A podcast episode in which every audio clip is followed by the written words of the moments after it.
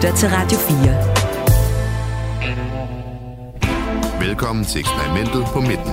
Din vært er Katrine Heidung.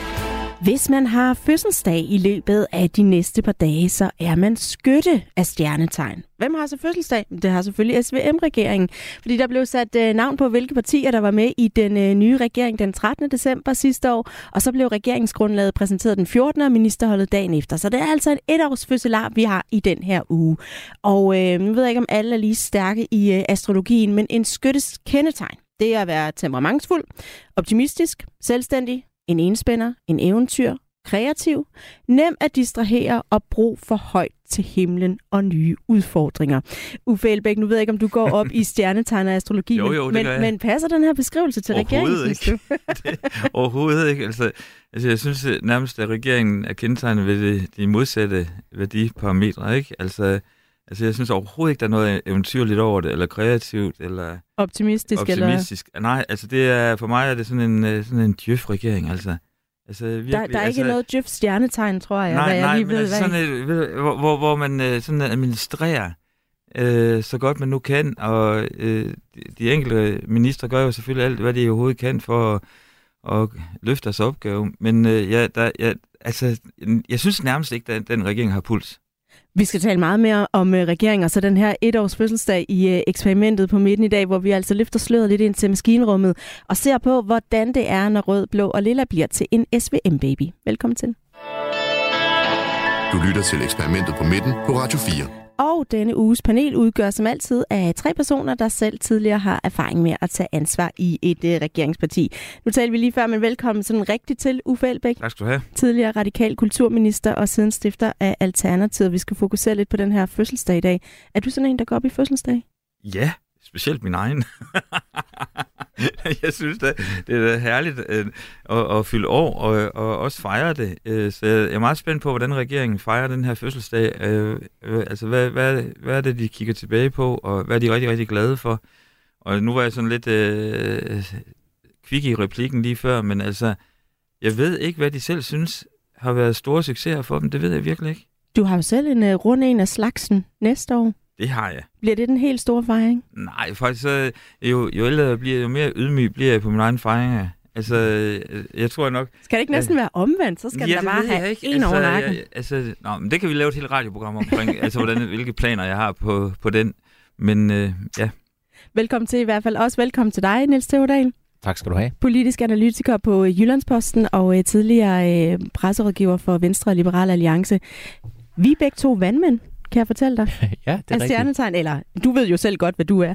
Men, øh, og så har jeg øh, researchet mig lidt frem til, at så er man øh, venlig, man er øh, intelligent, hjælpsom, visionær og glad for dybe samtaler. Det passer da meget godt, gør det ikke? Altså, jeg bliver jo nødt til at erkende, jeg tror jo ikke en dyt på astrologi, men måske lige i det tilfælde, der synes jeg måske faktisk, det passer meget godt. Og, og sådan er det jo lidt, at det er de positive beskrivelser, man hiver frem, ikke? Mm. som jeg har taget med her. Ikke ja. de mindre heldige karaktertræk ved sådan nogle stedige vandmænd. Men, men er det også lykkes for fødselaren SVM-regeringen at holde fokus på sine positive træk? Nej, det er det jo ikke. Altså man kan sige, den fik jo lov til selv at definere øh, de, præk, de træk, den, den synes var, var positive, da den blev dannet. Men jeg synes, det der ligesom står tilbage efter et år, det er, at den har ikke levet op til sine egne... Øh, til de mål, den selv satte, eller de forventninger, den satte til sig selv. Det er blevet, i virkeligheden blevet en lidt anden regering, end det, som den egentlig gerne ville være. Også velkommen til dig, Martin Gertsen. Tak. Tidligere folketingsmedlem og ordfører i Venstre blandt andet på sundhedsområdet, og nu er du public affairs direktør i, i kommunikationsbyrået Primetime. Altså... Og jeg er fisk. Og du fisk, ja. ja. Det har jeg faktisk også googlet til. Men jeg vidste ikke lige, hvad jeg skulle bruge det til. Nej, Men jeg er glad for, at du selv nævner Nej, jeg kan heller ikke bruge det til Og Uffe er tvilling, ja. og så videre. Så er vi alle sammen på plads her. Øh, men det, jeg vil høre dig til, det er jo det med at være venstremand. Ja. Fordi øh, det har jo været efterhånden et, øh, et, et et kapitel, endnu et kapitel i en meget tyk bog efterhånden, om hvordan det måske ikke er så rart. Øh, så kom der lige her Mia Wagner efter 14 dage, der stoppede som minister. Det er Murphys lov. Marie Bjerre, der lavede verdens hurtigste comeback på ministerholdet. Hvordan er det for dig at følge med i? Jo, det er jo en blandet fornøjelse, ikke? Altså, jeg tror, at jeg har måske endda sagt det i det her program før, at jeg tror, at det er sådan for de fleste venstrefolk, at når de får forklaret, hvorfor Venstre er i regering, så kan de godt forstå det med hovedet. Altså i den forstand, at at øh, der var måske heller ikke så meget at bygge på i den gamle øh, blå blok, og man får større indflydelse ved at være med der, hvor tingene sker og sådan noget. Men at det også er lidt naturstridigt for langt de fleste venstrefolk at skulle gøre en socialdemokratisk statsminister. Og det er den, der stadig sidder og, og niver lidt? Ja, hvis min mavefornemmelse er rigtig, det tror jeg, den er lige i det her tilfælde, ja. Velkommen til alle tre. Du lytter til Radio 4. For et år siden blev en øh, ny regering over midten født, og i front der stod de øh, stolte forældre, Mette Frederiksen i selskab med Lars Løkke Rasmussen og Jakob Ellemann Jensen, og præsenterede regeringen med en fælles ambition om at tage ansvar for Danmark. Vi er, som I ved, og som I har været vant til, tre meget forskellige politiske partier, som nu indgår i et arbejdsfællesskab med det klare mål at tage ansvar for regeringsledelsen i det her land, men selvfølgelig mindst lige så vigtigt med det meget, meget klare mål at træffe de beslutninger, der skal fremtidssikre vores fantastiske Danmark. Og nu har vi allerede åbnet lidt snakken i forhold til, om der er grund til at finde flag og konfettirør frem og så videre for at fejre regeringens første år på, på, øh, på magten. Hvad tænker du, Uffe? Jamen, jeg, jeg er mest sådan mystificeret over den måde, de har gået til det på, fordi altså, nu hørte vi det her, det her klip, hvor, hvor hun også siger, at det, det er et arbejdsfællesskab, og de vil gøre det rigtige ting for Danmark og beskytte det her dejlige land, og alle de der ting, som man siger, når man står derude foran uh, rullende kamera. Og de har jo reelt et flertal. Og derfor forstår jeg så ikke, altså hvorfor gennemfører de så ikke det, som de egentlig lovede os?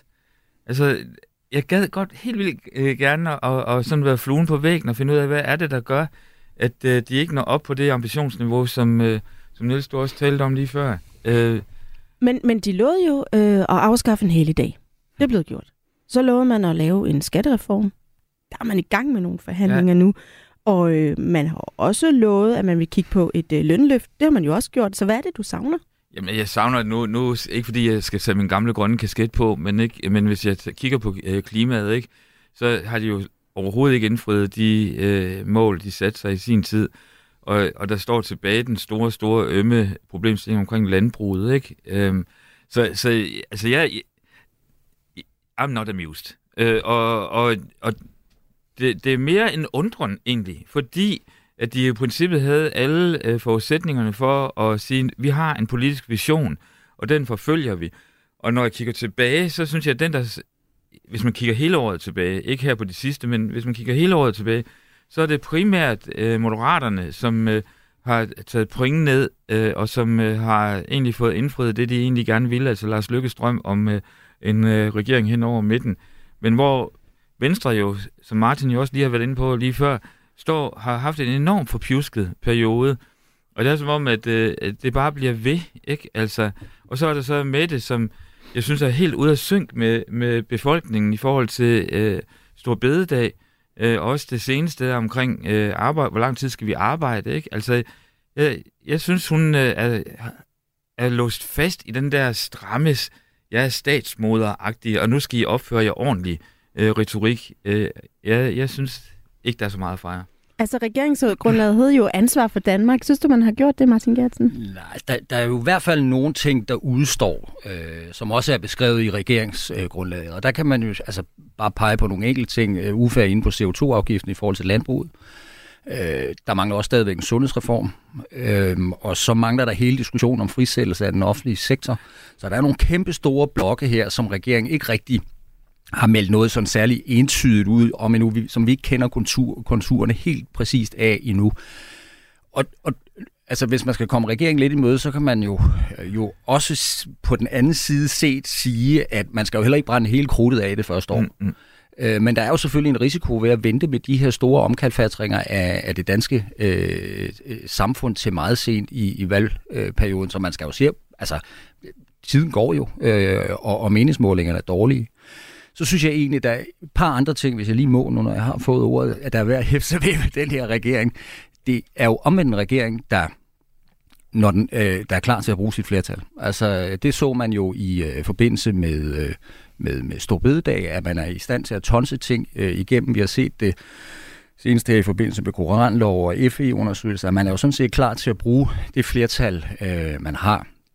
Og det har man jo også erkendt i øh, oppositionen. Vi så det i forbindelse med finansloven. Altså, de alle sammen strømmer til øh, og, og bider til bolle på en finanslov, hvor man dybt, altså hvor man ikke har rigtig har særlig meget øh, indflydelse. Så min, min, min sidste pointe er den, jeg synes også, at den her regering har gjort noget ved folkestyret. Altså ved den måde, folkestyret øh, fungerer på. Altså de er der er lidt oppe i årene, kan jo huske øh, Christian Thulsen Dahl gå ind og ud af øh, Finansministeriet med en stor mappe med gule sædler på, for at få indflydelse på den daværende øh, borgerlige regering. Det ser vi jo ikke mere. Altså de diskussioner, der er, de foregår internt i regeringen, øh, før de øh, slipper ud til omverdenen, og før man går i dialog med oppositionen, og så er der ikke særlig meget at forhandle øh, om. Øh, jeg spurgte en rød ordfører på folkemødet her sidste år, er på en, en rød ordfører på sundhedsområdet, er I tit over Sofie, som i Sofie lød? Og der sagde han til mig, nej, fordi når regeringen er færdig med at forhandle med sig selv, så er der ikke rigtig meget at spille om i forhold til os. Øh, så derfor den her regering har også gjort noget ved den måde, folkestyret fungerer på. Er, er det en styrke, Niels øh, Theodal, at, øh, at regeringen ligesom øh, bruger kræfterne på at forhandle med sig selv, og ikke så meget med resten af Folketinget? Nej, det er det jo ikke i forhold til folkestyret, fordi folkestyret og demokratiet lever jo af, at øh, meninger brydes, øh, og at øh, diskussioner også foregår i det, i det åbne rum. Altså man kan jo altid... Øh, man kan jo altid indvende mod det, at det så er en styrke, at der trods alt sidder en regering, som, øh, som kan blive enige om noget, fordi de, de eksempler, som du nævner, Martin, med, med Tulsendal, der går ud og ind af, af Finansministeriet osv., det, det dækkede jo så også nogle gange over, at det var umuligt at blive enige om noget som helst. Så, så på den måde er der jo selvfølgelig øh, to sider til det. Jeg vil egentlig sige, øh, hvis vi ser tilbage på det, på det første år med regeringen, at, at det er jo ikke fordi, at regeringen ikke har opnået ting. Altså det er jo rigtigt, den har jo lavet, øh, den har jo lavet forlig, og den har lavet aftaler, forsvarsforlig er også blevet lavet osv. Så det er jo ikke fordi, den slet ikke kan noget. Øhm, men der, hvor, hvor det spørgsmål, som jeg gerne vil stille, det er, jamen kan den egentlig andet og mere end det, som alle mulige andre regeringer ville have kunnet? Og det synes jeg ikke rigtigt, den har bevist endnu. Altså, den startede jo netop med en ambition Men skal om, den det? Altså, skal den jamen, kunne mere?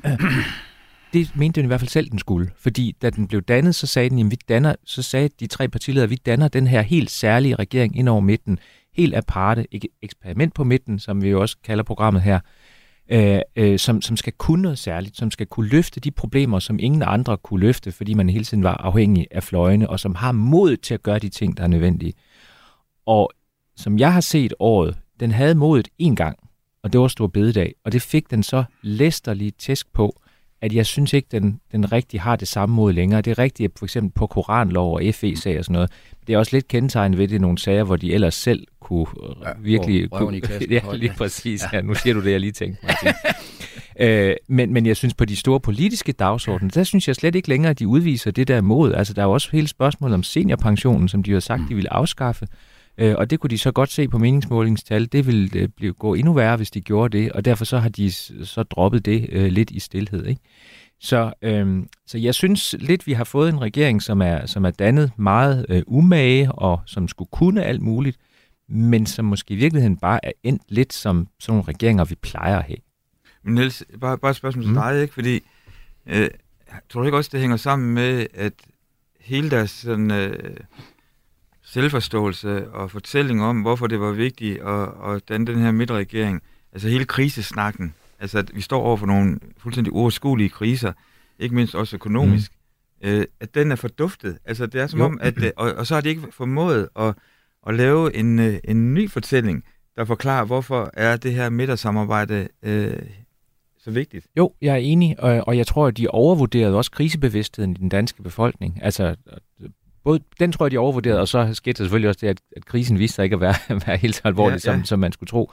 Men i, hvis vi tager regeringen på ordet, så siger den jo, jamen krisen kommer. Fordi øh, hvis vi ser 10, 10 år ud i fremtiden, så kommer vi til at mangle arbejdskraft, øh, vores arbejdsmoral er i forfald, og øh, vi kan slet ikke bevare velfærdssamfundet, hvis ikke vi laver de her øh, til bundsgående dybe reformer. Og hvis den virkelig tror på det, ja så skulle den jo, som du også sagde, ja. så skulle den virkelig give den gas ja, ja, ja. på sin egen dagsorden og bare gennemføre øh, mega upopulære arbejdsmarkedsreformer og så bare sige, vi er fuldstændig ligeglade, vi gør det rigtigt, vi har flertallet.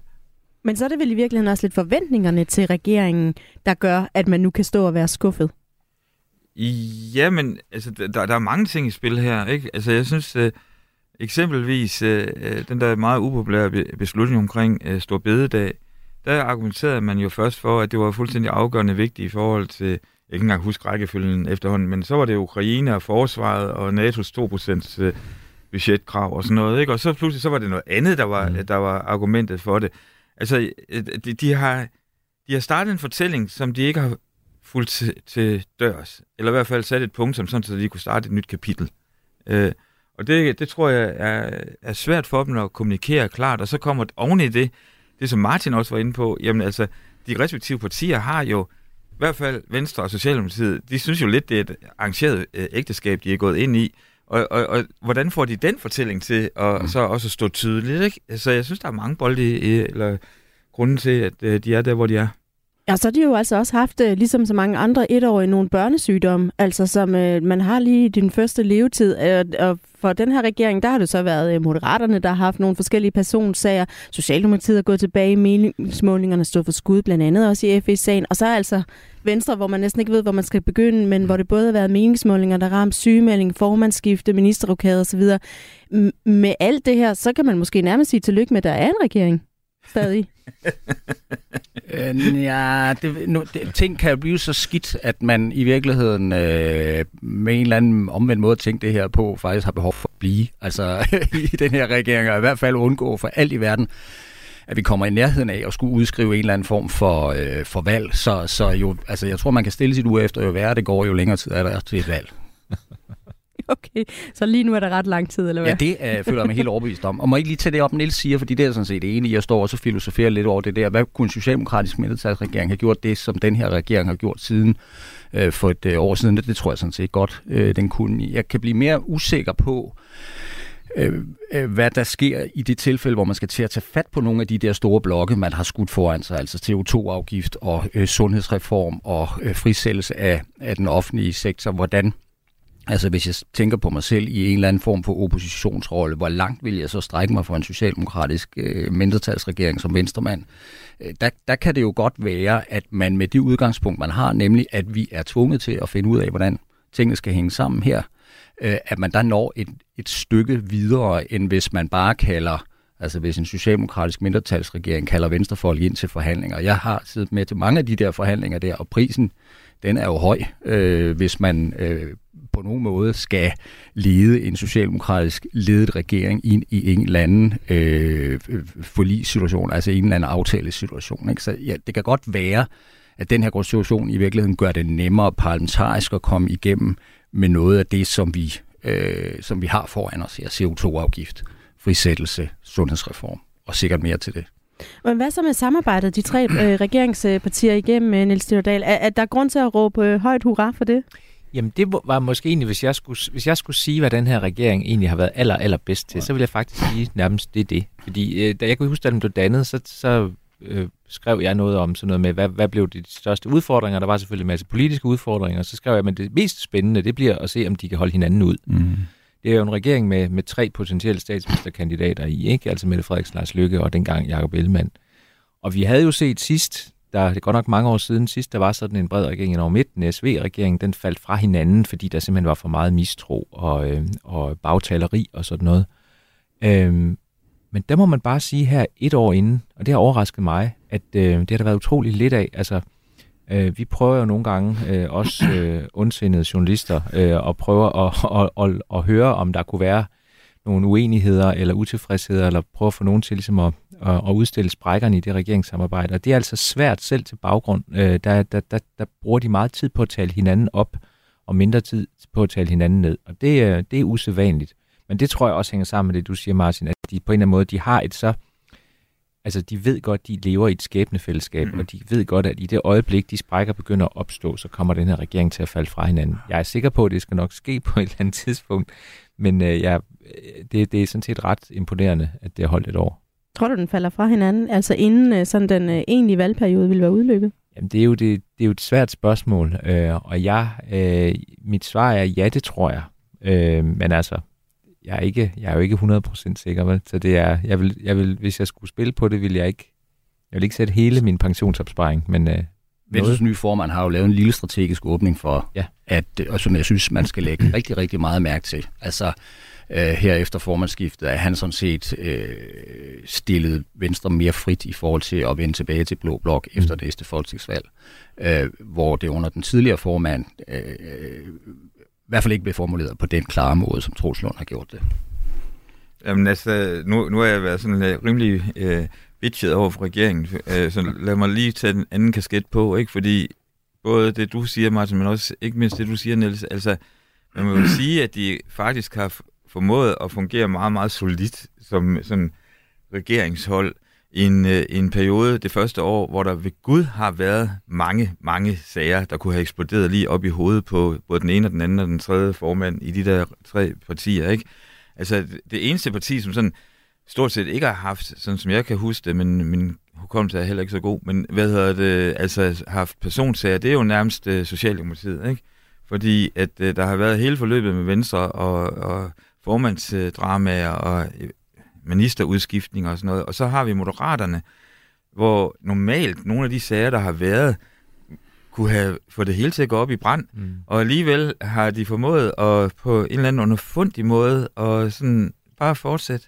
Øh, og det tror jeg skyldes meget af det, som du også er inde på, altså I begge to er inde på, at det er et fornuftægteskab, og jo værre det går, jo mere holder vi sammen. Og, og der kan man måske sige, det, det er egentlig mest bemærkelsesværdigt, hvis man, hvis man kigger på Venstre. Ja. Altså fordi øh, Socialdemokraterne, øh, Mette Frederiksen sagde jo, tydeligt skulle vi ikke prøve at kigge på en regering hen over midten. Moderaterne, de blev skabt af den samme grund. Ja. Øh, man kan vel ikke på samme måde sige, at Venstre gik ind i valgkampen med en eller anden ambition om, at øh, man skulle have en eller anden form for midterregering Nå, med Moderaterne. Så fik de sagt det, lidt klodset i hvert fald. Rundt, øh, formuleret. Øh, så derfor er det vel i virkeligheden mest bemærkelsesværdigt, at de sådan set finder sig, øh, finder, befinder sig øh, godt tilpas i sådan en regeringskonstellation. Det er alt det der med voksenbordet, og man har nogen, man kan tale øh, lige ud med. Men så tror jeg egentlig også, at en anden årsag, det er, fordi hukommelsen er Altså, det er, jo ikke, det er jo ikke længere tid siden, som så, at man skulle koordinere hele det der blå samarbejde. Det var helt forfærdeligt øh, for venstrefolk. Venstrefolk brugte mere tid på på Christiansborg på at koordinere øh, internt i den blå blok, end man brugte på at udvikle sin egen politik. Og det var altså konstant op ad bakke og få, ja, ja, ja. få, få bukserne til at holde øh, fra øh, Inger Støjberg til Alex von Opslag og, og Morten Messersmith. Altså det var helt umuligt at få det der til at, at, at, at, at spille sammen. Og det er i virkeligheden derfor, at det måske kan give mening for Venstre. Jeg tror stadigvæk, der kø, det er i hvert fald det, jeg sådan, øh, sådan en gang imellem løber på nogle af dem, der sidder i regeringen. Altså, det, det er jo det, altså, der stadig rører. Ja, og, der, og der, der har det jo en vigtig pointe, Martin, fordi altså, nu har vi haft af gode grunde fokus på regeringen, og det er deres fødselsdag og sådan noget, ikke? Men det er også interessant at se, hvordan de to oppositionsgrupper øh, øh, har ageret i løbet af det her år, ikke? Så så regeringen har jo nærmest ikke haft nogen opposition, altså hverken til venstre eller til højre. Og nu er der endda været sådan stemmer ude fra regeringen og sige, hvorfor, har, hvorfor, hvorfor går oppositionen ikke mere til os? Altså, og, og det, det er jo i forlængelse af det, du siger, Martin, ikke? Altså, det, at det var, altså, den blå blok var jo eksploderet. Altså, før valget, ikke? Altså, og op til, ikke? Altså, det var, der var jo ikke nogen opposition. Hvis jeg bare lige må, må, må nuancere måske lidt det, det, det, I siger, fordi nu jeg arbejdede selv Liberal Alliance under Vlak-regeringen, og guderne skal ja, det kan vide, blive meget værre, Niels. At, det er at, at, ja, ja, ja, guderne skal vide, at, øh, at, at det, var ikke, det var ikke nemt at få det til at fungere. Men, men min pointe er, at det er jo også lidt blevet en fortælling, som venstrefolk bruger, ja, ja. fordi de skal forklare, hvorfor de sidder i den regering. Yes. Så de gør jo også alt, hvad de kan for at male en, en hver historie ja, det om det blå samarbejde op, som om det var fuldstændig umuligt. Øh, og det var det i nogle perioder, men, men men jeg ved jo selv fra egen krop, nu spiller man sådan, ikke for bare at spille det kort, Niels, men jeg kan jo selv huske, hvordan det var at bruge rigtig, rigtig meget tid på at koordinere, koordinere alt det der, ikke? Hvor man sådan gik mere op i, hvordan fanden får jeg øh, altså de forskellige partier her til at øh, altså spille i samme retning mere end det sådan, øh, altså jeg kan huske mange gange, hvor, hvor jeg tænkte, skal vi ikke melde et eller andet ud, og sådan, nej for delen altså, fordi så kommer vi til at genere X, Y, Z, altså, så det, der var, og det var jo Venstre, der havde stor rollen mm. i det der halvøj, ja. altså så derfor, brugte, man, brugte vi jo helt vildt meget tid på det. Og det, det er man jo sådan i den forstand sluppet af med nu.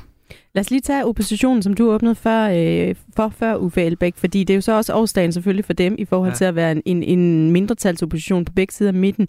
Øh, Niels Stevendal, har den grund til at fejre sig selv, oppositionen? Altså det, jeg tror, hvis man kan svare på det på to forskellige måder. Altså på den ene side, ja, forstået på den måde, at regeringen jo altså står til at gå monster meget tilbage i meningsmålingerne, og oppositionen tilsvarende frem. Så, øh, så altså, vælgerne har jo talt forstået på den måde, at de vil ikke have regeringen, de vil hellere have oppositionen. Men, men jeg synes ikke, man kan sige, at oppositionen har været i stand til, øh, til at... Øh, de, har, de har ikke været ret dygtige til at lægge en form for samlet pres på den her regering. Og det er jo egentlig heller ikke så underligt, fordi de jo er meget politisk splittet.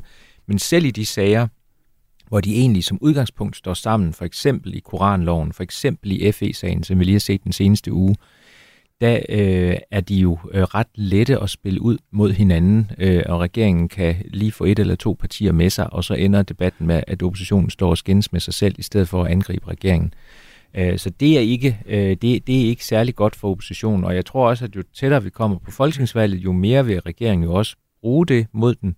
Hvordan det? Øh, for, fordi man simpelthen vil sige, jamen altså, det kan godt være, at I ikke kan lide regeringen, men hvor pokker er der et alternativ til det her? Oppositionen kan jo ikke finde ud af noget sammen, og det er jo for så vidt også øh, rigtigt. Men hvorfor skulle de foretage sig andet? De ligger jo skide godt. Hvis jeg var LA eller SF, så ville jeg da bare ligge der i hængekøjen. Og så holder sige, du juleferie nu. Og, og, og, så vil jeg jo bare ligge der. Ja. Altså, jeg kan, jo, det kan du måske også huske, Niels, altså da Venstre i sin tid lå på 35 procent i meningsmålen, der gik de ansatte hvor Venstres prestjeneste rundt og sagde til Søren Pind og mig, I behøver heller ikke at mene noget i den her uge. Altså, øh, og, og det var sådan ud fra devisen om, at det går egentlig meget godt, uden at, at I går og siger og foreslår alt muligt. Altså, øh, øh, fordi øh, politik er også mm. et fravalg. Ikke? Mm. Dengang var det af Torning, nu er det af den her regering, og det lukrer SF og LA jo meget godt på. Så er jeg så enig med dig i, Niels, at det er jo ikke sådan, at den bliver ved med at gå, altså hele vejen op til et, øh, til et folketingsvalg. Øh, ja, altså det, det der, det kan, man, øh, det kan være en god oppositionsstrategi i, i, i nogle perioder, men, men øh, man kan sige, oppositionen havde faktisk muligheden for at tildele øh, regeringen nogle, øh, nogle klare nederlag. Ikke? Altså øh, FE-sagen, det kan godt være, at regeringen havde fået den stemt igennem alligevel, men der var jo trods alt mulighed øh, ved, at man havde fået ophævet clearingerne. Der var også hele spørgsmålet om at sende stor bededag til folkeafstemning. Det havde været en virkelig, ja. virkelig hårdt nederlag for regeringen, hvis man havde gjort det i opposition. Men det, det valgte man så ikke at gøre. Og det har alt andet lige stillet regeringen et bedre sted, end den ellers ville have stået. Men har du et bud på, hvorfor at øh, eksempelvis at SF øh, vælger her øh, på de sidste tre medier, meter inden afstemning omkring FE-sagen, og så alligevel at lave et, øh, en aftale med, med regeringen. Fordi, ja, for der altså, var en samlet opposition, ja, og så gik SF med regeringen. opposition, og så, så tænker man, okay, øh, er SF ved at gøre deres øh, roser grønne for at sige, at vi er et regeringsstueligt parti igen, øh, efter deres første forsøg i, i mange år, mm. hvor det ikke gik så godt. Øh, altså, hvad, hvad, altså, regeringen er jo gode til at splitte mm. oppositionen, altså, og så kører det, altså, de kører steady. Jeg tror for det første, det handlede om, at øh, regeringen er gode til at få bildt nogle oppositionspartier ind, at hvis ikke man gør, som regeringen siger, ja. så er man ikke et ansvarligt parti. Ja. Mm. Altså, så der er hele det der mindgame om, at hvis vi skal ind til voksenbordet, ja. så bliver I simpelthen nødt til lige at, at tage noget ansvar og også lige lave en aftale. Lige lave en aftale og, og, og, og, og, og det vil SF, øh, det, det vil SF jo grundlæggende ja. gerne, og det er jo det helt legitime politiske mål, så det, så det, er, jo, det er jo sådan set fair nok. Mm. Og så derudover, så tror jeg også bare, det handler om, at Pia Olsen Dyr, hun er meget, meget bevidst om, at de vælgere, hun har fået, de kommer primært fra Socialdemokratiet, ja. og de vælgere går ikke op i at få lavet en eller anden ny undersøgelse af Mette Frederiksen. Så det sidste kommentar angående oppositionen, i hvert fald fra min side, ikke? Noget, noget som øh, jeg synes, det her år også har øh, tydeligt gjort, det er, hvor svært det er for de radikale at være radikale. ja. altså, altså, det er nærmest som om, at de er, er fuldstændig usynlige. Eller hvad? Altså, altså jeg, jeg, ved, jeg aner ikke, hvad, hvad, altså, hvad, jeg aner ikke, hvad, hvad, hvem de er, hvad de mener. Og, Nej, det er... Det, og det, det siger jeg som gammel radikal, vil jeg lige ja, sige. Det er svært at være radikal. Ja. Lad os lige... Øh, den er få lov til at bare stå alene der, tænker jeg. Og så kigger vi lige lidt fremad, fordi man kan sige, nu venter der jo så også et, øh, et nyt år rundt om hjørnet. Både et øh, nyt år som et år, men også sådan helt kalendermæssigt. Øhm, Martin Gertsen, hvad skal regeringen gøre for at komme godt fra start næste år? Ja, jeg synes jo, altså, at den skal se at komme i gang med, og det kommer den jo også til, fordi det ligger lidt i korten at tage fat på nogle af de der lidt større ting. Ikke? Altså sundhedsreform, der kommer jo en afrapportering fra Sundhedsstrukturkommissionen på et tidspunkt her i løbet af 24. Øh, CO2-afgiften har man jo også lagt til rette, sådan, så man skal i gang med, på landbruget har man jo lagt til rette, sådan, så man skal i gang med at diskutere øh, det. Så jeg synes jo bare, at den skal bruge nogle kræfter på at øh, lancere nogle politiske øh, udspil, som bringer Danmark fremad. Altså sådan, så man kan se, hvorfor er det, der er behov for sådan en midter flertalsregering. Og hvad skal den undgå, Niels Stordal? Puh, ja, den skal jo, øh, øh jo selvfølgelig, altså, det, det, det, nu har jeg jo lige siddet og, og argumenteret for, at hvis den her regering skal have en eksistensberettigelse, så skal den jo gøre nogle ting, som den, øh, som den ligesom blev bragt til verden på, også selvom de er, de er upopulære. Øh, men det er klart, at hvis den gør det, så får den jo ikke vendt meningsmålingerne. Hvis den skal vende meningsmålingerne, så er den jo nødt til at holde op med at gøre de ting, som gør folk så rasende. Den skal holde op med at lave upopulære arbejdsudbudsreformer. Øh, Det er på mange måder befrielsens øjeblik. Ja, vi er nået til øh, det faste element her i programmet, som vi kalder befrielsens øjeblik, og det er jo der, hvor I hver især peger på øh, en ting, en begivenhed eller en person, hvor, øh, hvad skal man sige, det her eksperimentet på midten er gået op i en højere enhed i løbet af den seneste uges tid. Uffe Elbæk, du får lov at begynde. Jamen, øh, jeg, jeg havde egentlig besluttet mig for at sige, at jeg synes ikke, der var noget. Øh, og, og Men det må du jo også gerne, ja, selvom det, det, det, det tror jeg bare. Jeg tror øh, bare, der skal være sådan et halvt minuts tavshed i, i studiet. 20 sekunders øh, stillhed over øh, manglende befrielsens øjeblik. Nå, men Ja. ved du hvad? Det, det er et statement, og Ja. det øh, er okay. Niels Theodal, hvad har du valgt? Jamen, så vil jeg nævne den, øh, den aftale om FE-sagen, som blev lavet med SF øh, her i, i sidste uge. Altså, øh, fordi der lykkedes det jo så regeringen igen lidt via de der mind tricks, som vi talte om før. Og øh, der lykkedes det dem at undgå, at de skulle, øh, øh, at de med kun deres egne mandater skulle stemme en, øh, øh, skulle stemme en undersøgelse af regeringen ned. Øh, det ville de ikke have brudt sig om, fordi det ville ligesom have genopført hele det gamle spøgelse om magtfuldkommende Mette Frederiksen øh, og, øh, og øh, alle mulige anklager om, at hun prøver at dække over sig selv og sine, øh, og sine embedsfolk. Nu har de trods alt øh, nogle flere mandater med og kan sige, at vi har faktisk lavet en aftale med dele af oppositionen om det her. Og de slipper for at have den samlede opposition imod sig også, som der egentlig ellers var lagt op til. Lige præcis. Viser det også noget politisk håndværk fra regeringens side ja, i den her det er sammenhæng? da super godt håndværk. Det, det, det synes jeg da. Øh, altså, det er ikke nemt at splitte en opposition. Det, det har vi set øh, mange gange, øh, hvor der har siddet øh, regeringer, øh, som har set anderledes ud. Øh, men, men det må vi jo bare kende. Det er jo også de dygtigste politikere øh, i Danmark, der sidder i regeringen. Martin Gertsen, hvad har været dit uh, Jamen, jeg har befrielsens også FE, men det er lidt en anden kategori. Mm. Altså, Så det det, det kommer, det, det kommer Det er senere. Den tager vi jeg, har det lidt ligesom Uffe. Det var svært sådan at finde noget. Altså, det er jo ikke, fordi regeringen ikke har lavet noget den sidste uges tid, men det var, no, det var, jeg synes, det var meget vanskeligt at finde noget, hvor man kan sige, øh, det er fordi, vi har en flertalsregering, at det her sker.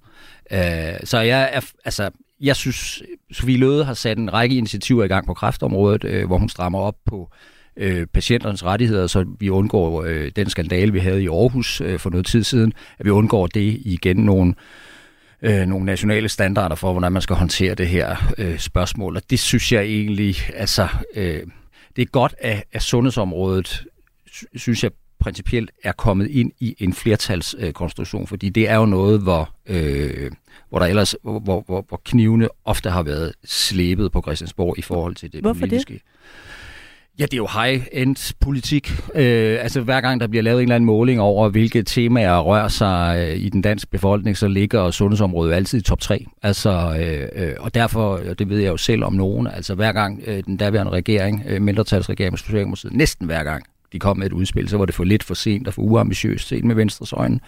Og omvendt, når øh, Venstre har været ved, ved regeringsmagten. Og derfor synes jeg egentlig, sådan så objektivt man nu kan se det her spørgsmål, at det er godt, der kommer lidt parlamentarisk ro om sundhedsområdet. Du lytter til Radio 4. Måske fordi du ikke allerede har bestemt dig for, hvad du mener om alting. Radio 4. Ikke så forudsigeligt. Svæklinge, skvat og kujoner, det er ikke øh, en Olsenbanden-film, men det er bare, øh, hvad der blev snakket om i Folketingssalen i torsdags, fordi der skulle Folketinget jo stemme om øh, den såkaldte Koranlov. Og øh, tonen var altså rimelig skarp ved den der debat, og på trods af det, så valgte regeringen altså at sidde hele det her igennem helt stille, øh, med deres øh, flertal, flankeret af radikale venstre, som havde altså været med til at, øh, at give flertal i forhold til øh, koranafstemningen.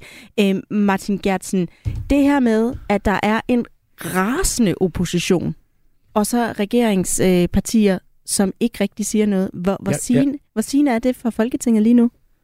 Øh, Ikke nødvendigvis lige nu. Altså, jeg kan huske tilbage under, øh, da vi havde de mest højspændte coronadiskussioner inde i Folketingssalen, der blev den daværende socialdemokratiske mindretalsregering også siddende nede på deres pladser, mens de øh, stemte igennem, at vi skulle indskrænke folks frihedsrettigheder i det her land. Hold kæft, hvor blev jeg sur. Altså, jeg synes simpelthen, det er øh, altså det er voldsomt provokerende, at en regering, som indskrænker, og det er jo så set med mine briller, og andre kan have andre opfattelser, men jeg synes, det er enormt provokerende, når en regering bliver, øh, når, når man kommer med noget, der sådan er fundamentalt indskrækkende på befolkningen, at man så bare bliver siddende på sin plads. Så Blev det er du ikke så noget nyt. i torsdags også? Øh, nej, jeg, skulle, jeg, jeg, jeg er blevet lidt ældre, og jeg er uden for politik og sådan noget. Jeg, jeg, men jeg, jeg, jeg bare husker, at jeg tænkte, det var sgu lidt ligesom under øh, coronakrisen, hvor regeringen også bare blev siddende på sine pladser. Altså, Uffe Elbæk, hvad, hvad signalerer regeringen med det her at sidde der? Jeg ved ikke, om de helt fysiske havde korslagte arme, men Ja. de havde i hvert fald øh, lukket stemmebånd, for der Ja, blev det, var, ikke nej, sagt nej, det noget. havde de jo ikke engang. De stod og småpløder med, øh, med hinanden. Altså, det er jo topmålet af arrogance. Altså, i hvert fald for dem, der sidder og kigger på. Altså, det er jo rigtigt, som øh, Martin siger, det, på den måde er det ikke øh, altså, breaking news for, øh, på Christiansborg, fordi at det, det har der været masser af eksempler på, at vi har de- debatteret ting nede i salen, i salen hvor den pågældende minister bare bliver siddende. Og så, så går ordførerne op, og ikke engang, nogle gange ikke engang ordførerne for regeringspartierne går op og, og forsvarer det. Og den her gang, der var det jo den eneste, der, der forsvarede regeringen, hvilket var fuldstændig paradoxalt. Det var jo, øh, Jon Steffensen. og, og det sjove var, at vi jo diskuterede øh, Jons rolle øh, sidste gang, jeg var herinde, Mm. og hvor jeg sagde, at det blev meget interessant at se, hvad, hvad det er, han har fået for at bakke regeringen op. Ikke? Og så gik der, jeg var nærmest ikke kommet ud af studiet, før vi snakkede om det, øh, og, og hvor, hvor man så kunne tjekke ind og se, nu har han så fået øh, plads i et x antal udvalg, og nu så går han han... en form for politisk ordfører for regeringen. Ja, og nu, nu er han så blevet politisk ordfører for regeringen, ikke? Kun på og, og, nogle og, sager. øh, øh, Lur mig, om han, øh, om han ikke øh, på en eller anden måde øh, er i gang med at vise, ligesom som i sådan en rockerklubber, ikke? Altså, hvor man skal gå ud og vise, at man kan slå en ihjel, før man får, bliver, bliver medlem af, klubben igen. At, øh, hvad hedder det, at han er på vej tilbage. Altså, Altså, øh, altså han er på vej tilbage, øh, og, og han skulle vise øh, loyalitet øh, over for regeringen, og det gjorde han den dag. Lad os lige prøve at høre noget af det, der blev øh, sagt fra øh, talerstolen. Det er kujonagtigt. Øh, altså, sikke nogen skvat. Helt ærligt. Øh, at man ikke engang kan stå op for sin egen øh, lovforslag. Men det er nok, fordi man er flov, og det vil jeg sådan set også være. Fordi det, regeringen gør i dag, det er, at de skriver sig ind i historiebøgerne på den forkerte side af historien. Føj. Ja, det her det er Mette Thiesen fra øh, Dansk Folkeparti, Niels Theodal. Hvorfor tror du, de ikke blandede sig, altså fra regeringens side? Hvorfor bliver de siddende der? Jamen, jeg tror, de synes, nu har det, det har varet længe nok. Vi skal huske, det var jo en tredje behandling, og det er jo ikke, der plejer jo ikke at være sådan super meget debat ved de der tredje behandlinger. Så tror jeg, at man ligesom regeringens side har sagt, jamen prøv at høre, vi har forklaret det hele, og vi har sat en her diskussion mange gange, og oppositionen er i øvrigt også rigtig irriterende, fordi de har ophævet de der clearingaftaler, så vi skal sidde der, selvom vi er syge, og jamen, det hele var så hårdt. Så nu skal de i hvert fald ikke også have den fornøjelse, at de kan få lov til at diskutere mere. Så jeg tror, der gik sådan lidt, uh, lidt trods i det. Jeg vil sige, det kan jo godt, i nogle sager kan, kan jeg sådan set sagtens forstå øh, strategien i det. Altså hvis der er en sag, hvor man bare tænker, jamen den her, den skal bare gå hurtigst muligt væk, øh, så, kan man, øh, så kan det nogle gange det nemmeste godt være bare at sige, jeg gider ikke stille op til debat om det. Øh, men jo, det undrer mig faktisk en lille smule i den her sag, i hvert fald igen, hvis vi holder fast i, at regeringen tror på det, den siger. Fordi regeringen har jo sagt, jamen vi bryder os ikke super meget om den her koranlov, vi, men vi er nødt til at gøre det af hensyn til Danmarks sikkerhed. Det handler om alle danskers sikkerhed, det her. Og hvis det virkelig er rigtigt, og hvis regeringen virkelig tror på det, så burde de da stille sig op meget, meget stolt og sige, prøv at høre, det her, det gør vi med åben pande, og øh, det, øh, det kan vi øh, diskutere øh, morgen, middag og aften, øh, hvis det er det, der skal til. Risikoen af dem, det, for dem, det er jo selvfølgelig bare, at det her det kommer til at se ud, som om de ikke rigtig tror på det, de selv har sagt, at de prøver lidt at, at skjule sig, og at de ikke kan, kan argumentere øh, godt for det. Og, og det må man jo afgøre med sig selv, om, øh, om hvad for nogle argumenter øh, man, man tror på, men jeg synes ikke, man kan sige, at, at det argument i tidligere debatten ikke har virket. Der har regeringen jo øh, faktisk øh, klaret den diskussion meget godt, og vi kan jo også se, at målinger viser, at danskerne bakker regeringen op i det her. Så de har måske en bedre sag, end de selv i virkeligheden tror. Men sidder man tilbage med et billede af en regering, der, øh, der er sådan lidt... Ja, vi gør Barnlig, så. tillader jeg mig nu at sige, nej, men ja, ja, ja, jeg tror, Niels har ret i analysen i, at, at nu gider man ikke diskutere det mere. Nu vil man gerne videre diskutere noget nyt og noget andet.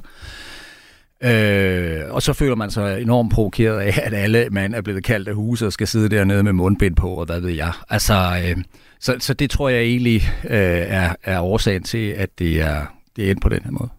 Og så kan man sige, omvendt, så er det jo altså også typisk, som du også sagde, Niels Theodal, at at tredje behandling, der stemmer man bare. Der tager man ikke lige hele den der diskussion igen. Der var også øh, en enkelt socialdemokrat, øh, Bjørn Brandenborg, Socialdemokratiets retsordfører, der rejste sig op og sagde, prøv at høre, vi har svaret på, jeg ved ikke, hvor mange spørgsmål, så tag lige at slappe af. Altså Og- bruger og- oppositionen det også lidt til og, øh, og, og lave et lille spil om, hvor forfærdelig regeringen er i den her situation.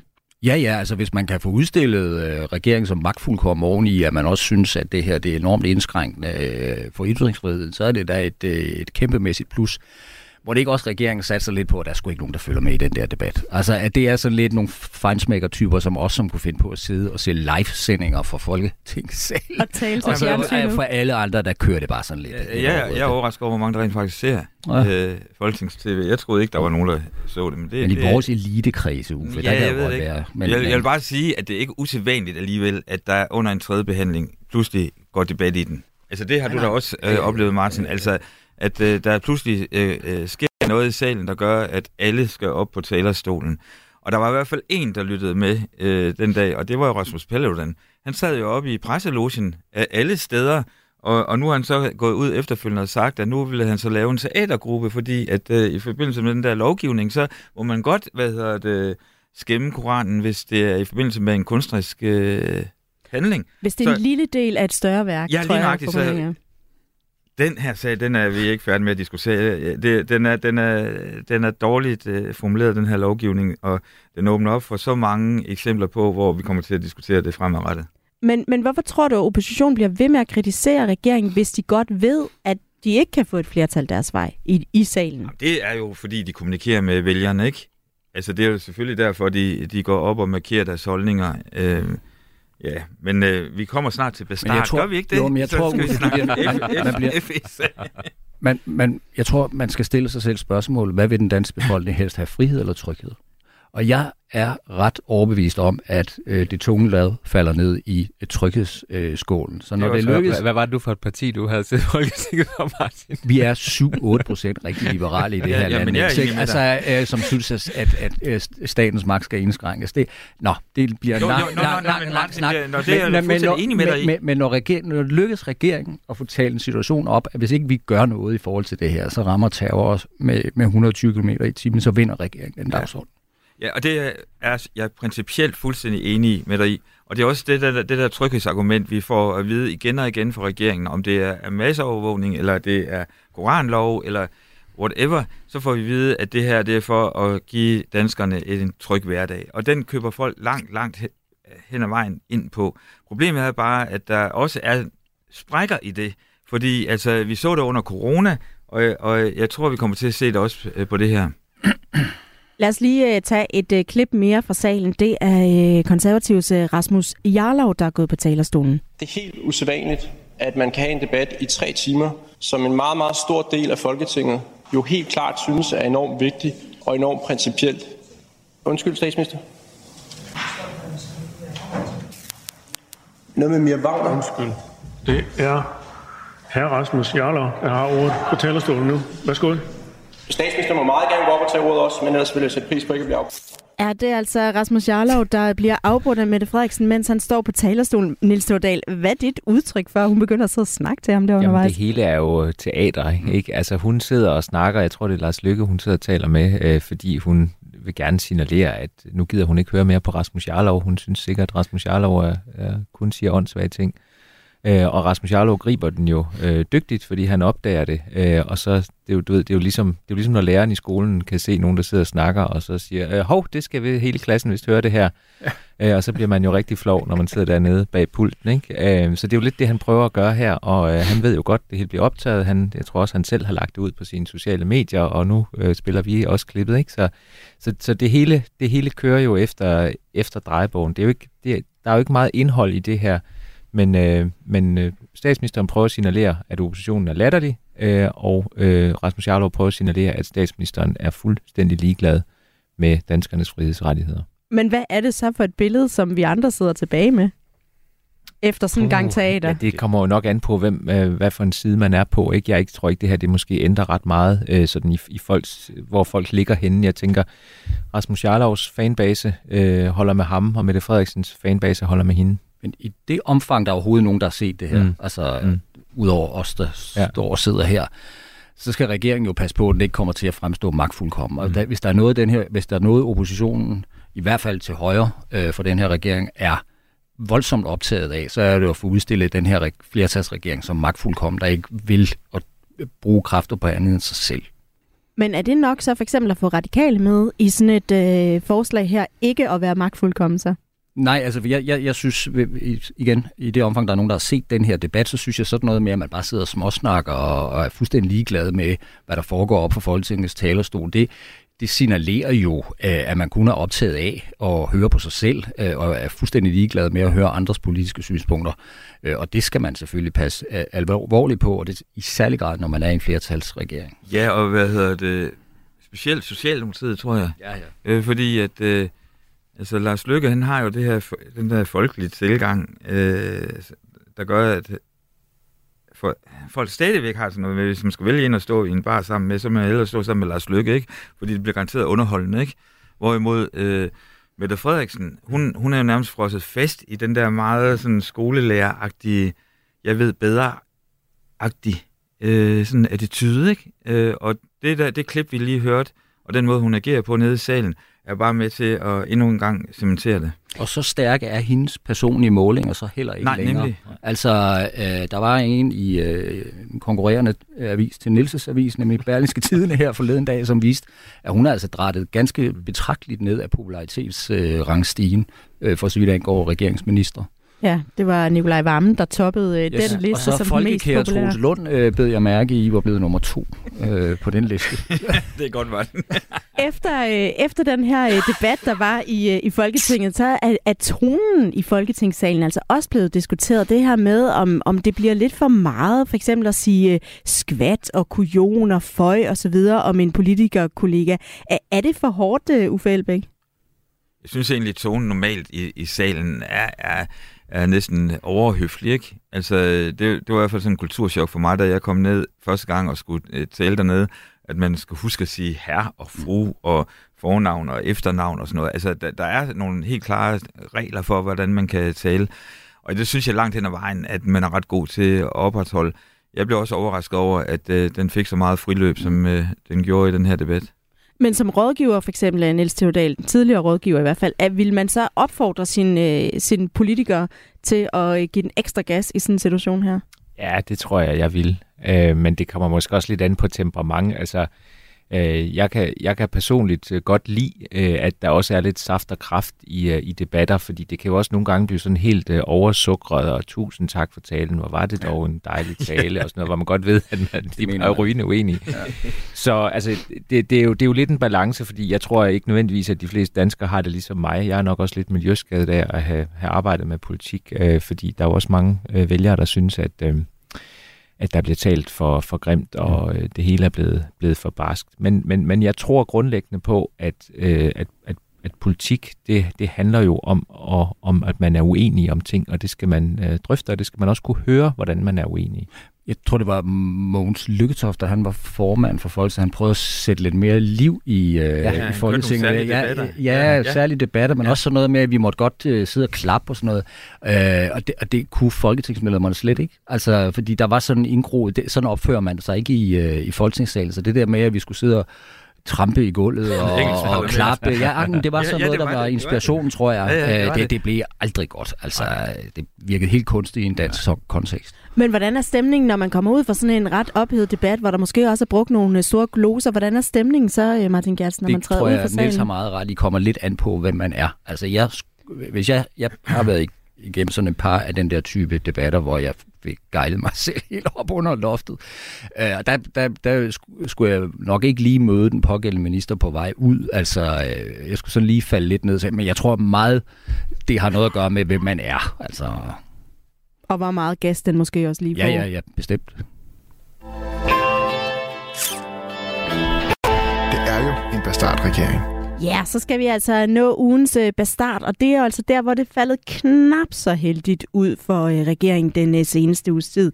Martin Gertsen, du får lov at begynde. Hvad har været din ugens bastard? Jamen, jeg har jo den omvendte konklusion af Nils på den samme sag. Øh, både FE-undersøgelsen for så vidt, og øh, koranloven, det er øh, efter min bedste begreber ugens øh, bestart. Ikke så meget på grund af indholdet, det kan man jo altid øh, diskutere, men mere, at det havde Venstre aldrig gået med til, hvis man havde været i opposition. Aldrig nogensinde. Altså, der havde, så havde man været dem, der sad dernede og ja, sagde ja, skvat og skvæklinger Ja, det føler jeg mig faktisk ret overbevist om. Øh, øh, og, og en FE-undersøgelse, som ikke var forankret i Folketinget. Jeg kan lige høre Morten Dalin øh, tordne imod, at øh, regeringen undersøger øh, sig selv, og hvad ved jeg, og koranloven havde været et angreb på folks, eller på, på, på den kunstneriske frihed og folks frihedsrettigheder og den slags. Øh, det tror jeg ikke, Venstre havde gået med til i en oppositionssituation. Ikke uden at have fået rigtig meget igen i hvert fald. Men hvad betyder det så for Venstre, at man nu står og skal forsvare det? Jamen, der, jeg synes, at Venstre skal holde sig langt væk fra de der debatter. Altså virkelig, virkelig langt væk. Og jeg, jeg kan huske, jeg har undret mig lidt over, at der har været venstrefolk, som har deltaget i de der FE-debatter. Lad dog Hummelgaard køre øh, det der øh, show. Altså, det er der jo ingen grund til, at venstrefolk øh, på nogen måde øh, blander sig i. Det er øh, over i, hos justitsministeren. Det behøver Venstre ikke at bruge kræfter på at debattere i offentligheden havde mit råd været, hvis nogen har givet at spørge mig om det. og nu har du givet det, så tak for det. Niels Silverdal, ja. Hvad har været øh, din ugens på start? Jamen, så vil jeg bare hive, hive fat i, sådan, i den lille øh, besvindelighed, som du nævnte før, øh, Uffe. Altså det, at det er Jon Steffensen, øh, der sidder som regeringens defensor øh, i, i nogle af de her sager. Altså Jon Steffensen, som måtte forlade Moderaterne i, øh, i Vandære for ganske få måneder siden. Og nu er det på en eller anden måde øh, ham, regeringen klynger sig til. Det, det, det var vel næppe det, de havde forestillet sig. Nej, altså Jon Steffensen, som var den eneste i den her øh, mange timer lange koranlovs øh, debat, der rent faktisk gik på talerstolen mm. og svarede på nogle af oppositionens spørgsmål. Han blev også rost for oppositionen efterfølgende, mm. sådan lidt... Øh, han har været øh, rundt i forskellige radioprogrammer og alt muligt. Han har, han har virkelig i den her sag ageret som regeringspolitiske ordfører. Tror du det efter deres ønske også? Efter regeringens ønske? Ja, det tror jeg egentlig ikke, de har, har, har, har noget imod. Jeg, jeg, jeg tror, de... Øh, altså, Øh, jeg tror, der er mange, som måske som udgangspunkt ville have antaget, at Jon Steffensen nok ville være meget imod den her koranlov, fordi det jo også var et indgreb i, i kunstnerisk frihed osv., og, og det er altså lige præcis, han står på mål for den. Det gør det jo øh, lidt... Jeg ved snart ikke, hvordan det er med Jon Steffensen, men altså, øh, det, at han trods alt har en kunstnerisk øh, baggrund, øh, det, det, øh, det gør det måske lidt vanskeligere sådan at, at køre den store, øh, det store kunstangreb mod koranloven. Uffe Elbæk, hvad har været din øh, Jamen, jeg er på hold som med Martin. Altså, det, det var helt klart øh, FE-lovgivning, øh, mere end faktisk en koran, men det, men det er principielle årsager. Altså, jeg synes, hele sagen omkring FE-sagen, altså, hele forløbet omkring FE-sagen har været så paradoxal i mine øjne, og øh, det, man så har besluttet nu, tager jeg ned i hvert fald, øh, som at øh, det bliver endnu sværere at, at, at kigge bag om magtens øh, beslutninger og hvad der foregår. Og jeg tror, det åbner op for unødigt øh, konspirationsteorier. Øh, jeg synes, det var... Ja, jeg, jeg synes, det har været en rigtig, rigtig dum sag på alle måder, og, og jeg, jeg var ked af den beslutning, der blev truffet. Så det er altså, at øh, bestarten er, at regeringen har valgt at øh, forankre undersøgelsen ja, her ja. i, øh, i Justitsministeriet ja. i stedet for Folketinget, som ja, opposition og et eller andet sted, øh, hvad hedder det, altså, være med til at føde til den her fornemmelse af, at øh, der er noget, der bliver skjult for alle os andre. Øh, og øh, jeg har jo diskuteret altså den her kabelsag og NSA øh, øh, og deres øh, måde at tabe øh, oplysninger, det gjorde vi allerede tilbage i 14. Jeg ved ikke, om du kan huske det, Martin, men, men, men altså, det er jo en sag, der har, har fyldt rigtig meget, og nu er den så bare blevet lukket fuldstændig godt og solidt inde bag magtens dør, ikke? Regeringens dør.